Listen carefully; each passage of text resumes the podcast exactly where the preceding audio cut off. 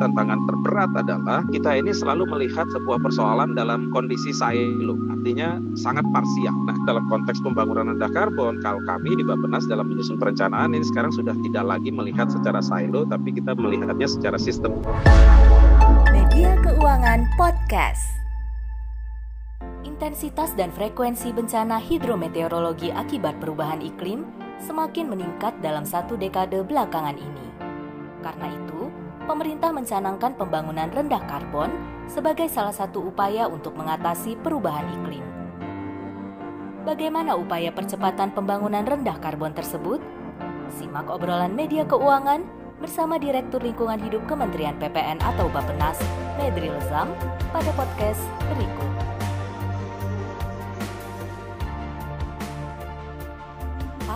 Pak, pemerintah kan telah mencanangkan pembangunan rendah karbon dalam RPJMN 2020 sampai 2024. Nah, Pak, boleh nggak diceritakan apa esensi dari pembangunan rendah karbon tersebut? Baik, terima kasih. Ini saya kira menarik ya. ya. Di dalam pembangunan rendah karbon ini kita tidak hanya sekedar bicara tentang wah ini emisi harus turun, oh lingkungannya harus baik dan sebagainya. Tidak hanya itu. Kita berharap bahwa keseimbangan antara isu lingkungan dan isu ekonomi dan sosial ini tetap terjaga dengan baik. Gak mungkin kita hanya bicara tentang emisi tapi ekonomi kita turun atau sebaliknya, gak mungkin. Jadi kita ingin sekali uh, trade off di antara keduanya ini kita minimalkan sehingga kedua-duanya pembangunan ekonomi, pembangunan di bidang lingkungan termasuk upaya kita menurunkan emisi ini berjalan dengan baik. Oleh karena itu kami sebagai performance indicatornya kita sebenarnya juga menempatkan tidak hanya sekedar menurunkan emisi tapi juga intensitas emisi. Nah di situlah sebenarnya gagasan pembangunan rendah karbon kita dorong betul di dalam RPJMN yang sekarang karena dia sebagai batu loncatan dan juga di artikel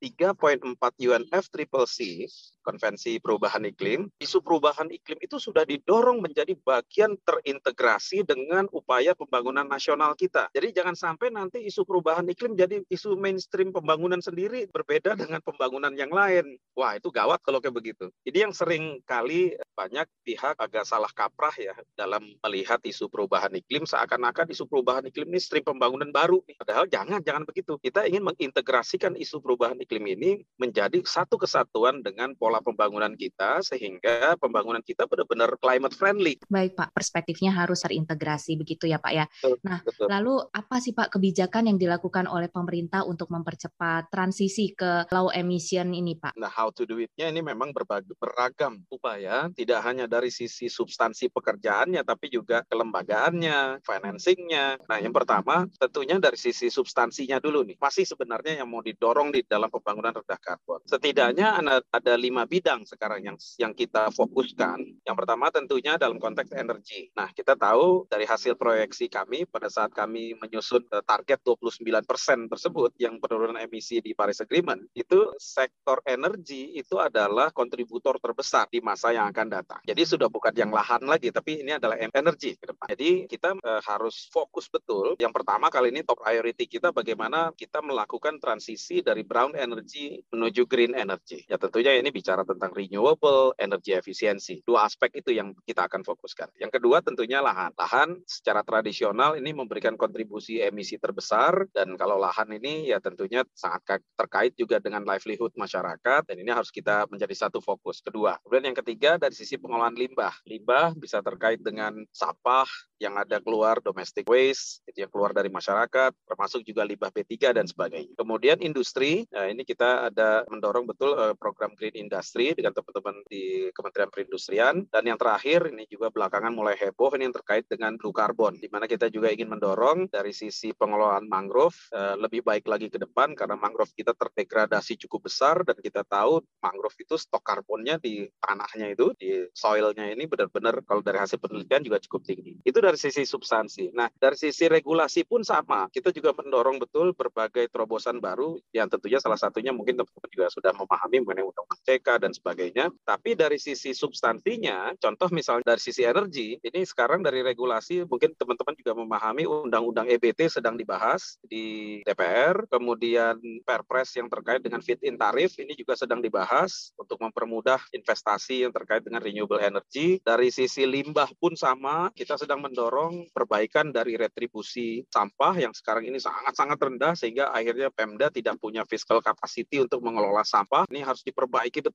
Nah, ini regulasi-regulasi seperti ini sedang kita perbaiki. Dari sisi policy juga sekarang kan eh, banyak yang tetap terkait dengan lahan, banyak kebijakan-kebijakan baru mulai dari eh, food estate, kemudian eh, bagaimana teman-teman sekarang melakukan restorasi besar-besaran, termasuk juga bagaimana kita melakukan upaya replanting dan sebagainya. Dan kita berharap betul ke depan adalah juga dari sisi financing. Kebetulan kami juga sudah mulai bicara dengan teman-teman OJK, sehingga ini nanti tidak hanya bicara dari sisi fiskal, tapi juga dari sisi uh, sektor jasa keuangan juga sudah mulai bisa juga menciptakan berbagai inovasi-inovasi uh, mekanisme pembiayaan yang tentunya lebih mempermudah agar pembangunan rendah karbon ini bisa berjalan dengan baik. Baik Pak, semoga bisa teraplikasikan secepatnya ya Pak ya. Lalu Pak, kendala-kendala yang dihadapi apa saja Pak? Ya, yang pertama tentunya adalah mindset, perubahan mindset. Ini yang paling-paling repot ini karena banyak juga eh, pengambil keputusan kita masih belum memiliki mindset yang sama di antara satu sama lain. Artinya pada saat kita bicara pembangunan rendah karbon harusnya ya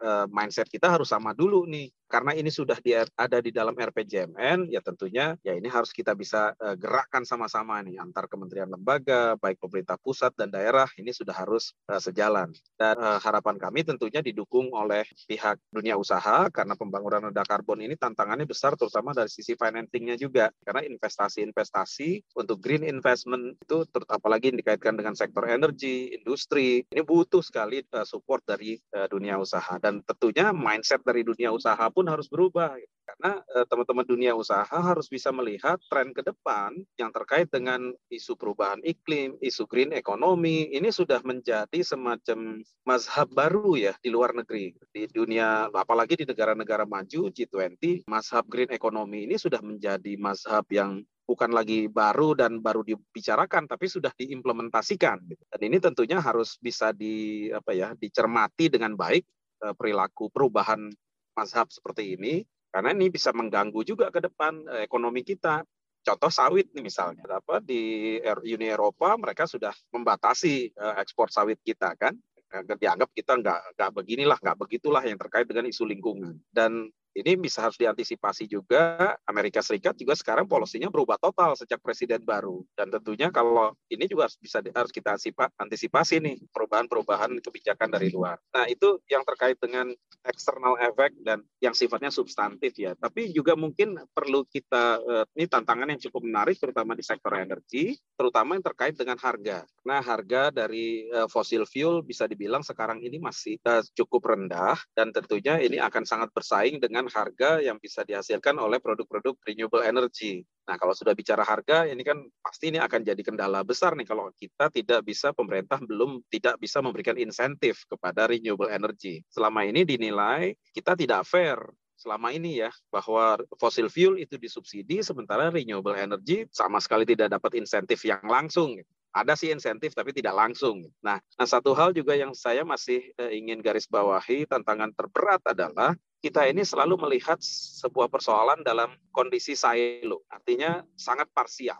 Nah, dalam konteks pembangunan rendah karbon, kalau kami di Bapenas dalam menyusun perencanaan ini sekarang sudah tidak lagi melihat secara silo, tapi kita melihatnya secara sistem. Misalnya di sektor energi sudah baguslah kita menyusun kebijakan, tapi kita kalau tidak kalau kita melihat secara sistem, kita harus harus bisa lihat implikasinya nanti ke hutan bagaimana, ke air bagaimana, ke apa, ke biodiversity bagaimana. Begitu juga sebaliknya.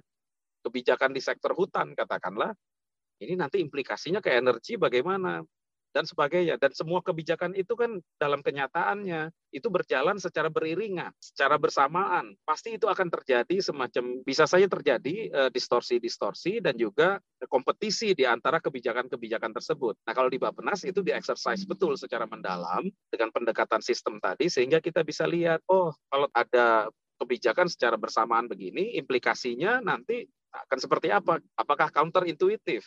Nah, itu yang kita exercise betul di dalam pembangunan rendah karbon ini sehingga eh, kebijakan-kebijakan yang hasilnya nanti counterintuitif ini tidak terjadi. Bisa ya, panjang baik. kalau tantangan iya. banyak banget. Tapi menarik banget itu tadi Pak yang pendekatan by system itu ya. ya Semoga nah. semua KL juga bisa uh, inilah nggak selo-selo lagi ya semuanya berjalan uh, ya. dengan berdampingan dengan baik untuk kita mempercepat menuju ekonomi rendah karbon ini, Pak, dari kebijakan yang sudah pernah dilakukan? Apakah mm-hmm. sudah dilihat efektivitasnya, Pak? Kira-kira mungkin yang paling efektif mana sih? Ya, baik. Sebenarnya pembangunan rendah karbon ini relatif baru lahir sejak RPJMN 2020-2024 kemarin ya, dan kita terkena COVID eh, sehingga praktis 2020 orientasi kita relatif eh, shift dari yang tadinya mau melompat lebih jauh, akhirnya rada-rada tersendat-sendat gara-gara COVID ini nih. Tapi anyway, kami kami sebenarnya di sisi pembangunan rendah karbon sendiri eh, dari beberapa berbagai piloting yang sedang kita upayakan yang sudah berjalan bahkan kita melihat bahwa ternyata banyak inovasi-inovasi yang sebenarnya bisa dilakukan secara sederhana ya. Sebagai contoh saja di Belitung, kalau jalan-jalan ke Belitung nanti lihat di Belitung itu ada Belitung Mangrove Park. Oh itu, gitu ya Pak. Nah, hmm. Belitung itu sekarang menyaingi tempatnya Laskar Pelangi itu di Belitung. Karena Belitung Mangrove Park itu itu sebenarnya adalah salah satu contoh kegiatan pembangunan rendah karbon yang hmm. sangat sederhana sekali kita hanya memberikan insentif sedikit saja kepada masyarakat untuk mengelola lahan itu adalah lahan bekas tambang timah, eh, limbah tambang timah di pesisir itu. Nah, masyarakat yang tinggal di sana tentunya ya masyarakat yang menengah ke bawah, yang, yang inilah pokoknya kasihan lah di sana. Nah, sedikit insentif saja kita berikan ke masyarakat dengan tentunya difasilitasi dengan baik oleh LSM-LSM setempat. Ya, ini pendekatan triple triple track nih ya. Jadi kita coba livelihood masyarakatnya kita angkat, kondisi sosialnya kita perbaiki. Jadi eh, mereka menanam oh. mangrove. Di situ tadinya mangrove-nya lumayan, kemudian hancur, ditanam kembali, oh. dan kemudian mangrove-nya menjadi ekowisata. Alhamdulillah sekarang hampir sekitar 50 hektar wilayahnya, dan itu jadi tempat wisata, dan masyarakatnya nambah penghasilan hampir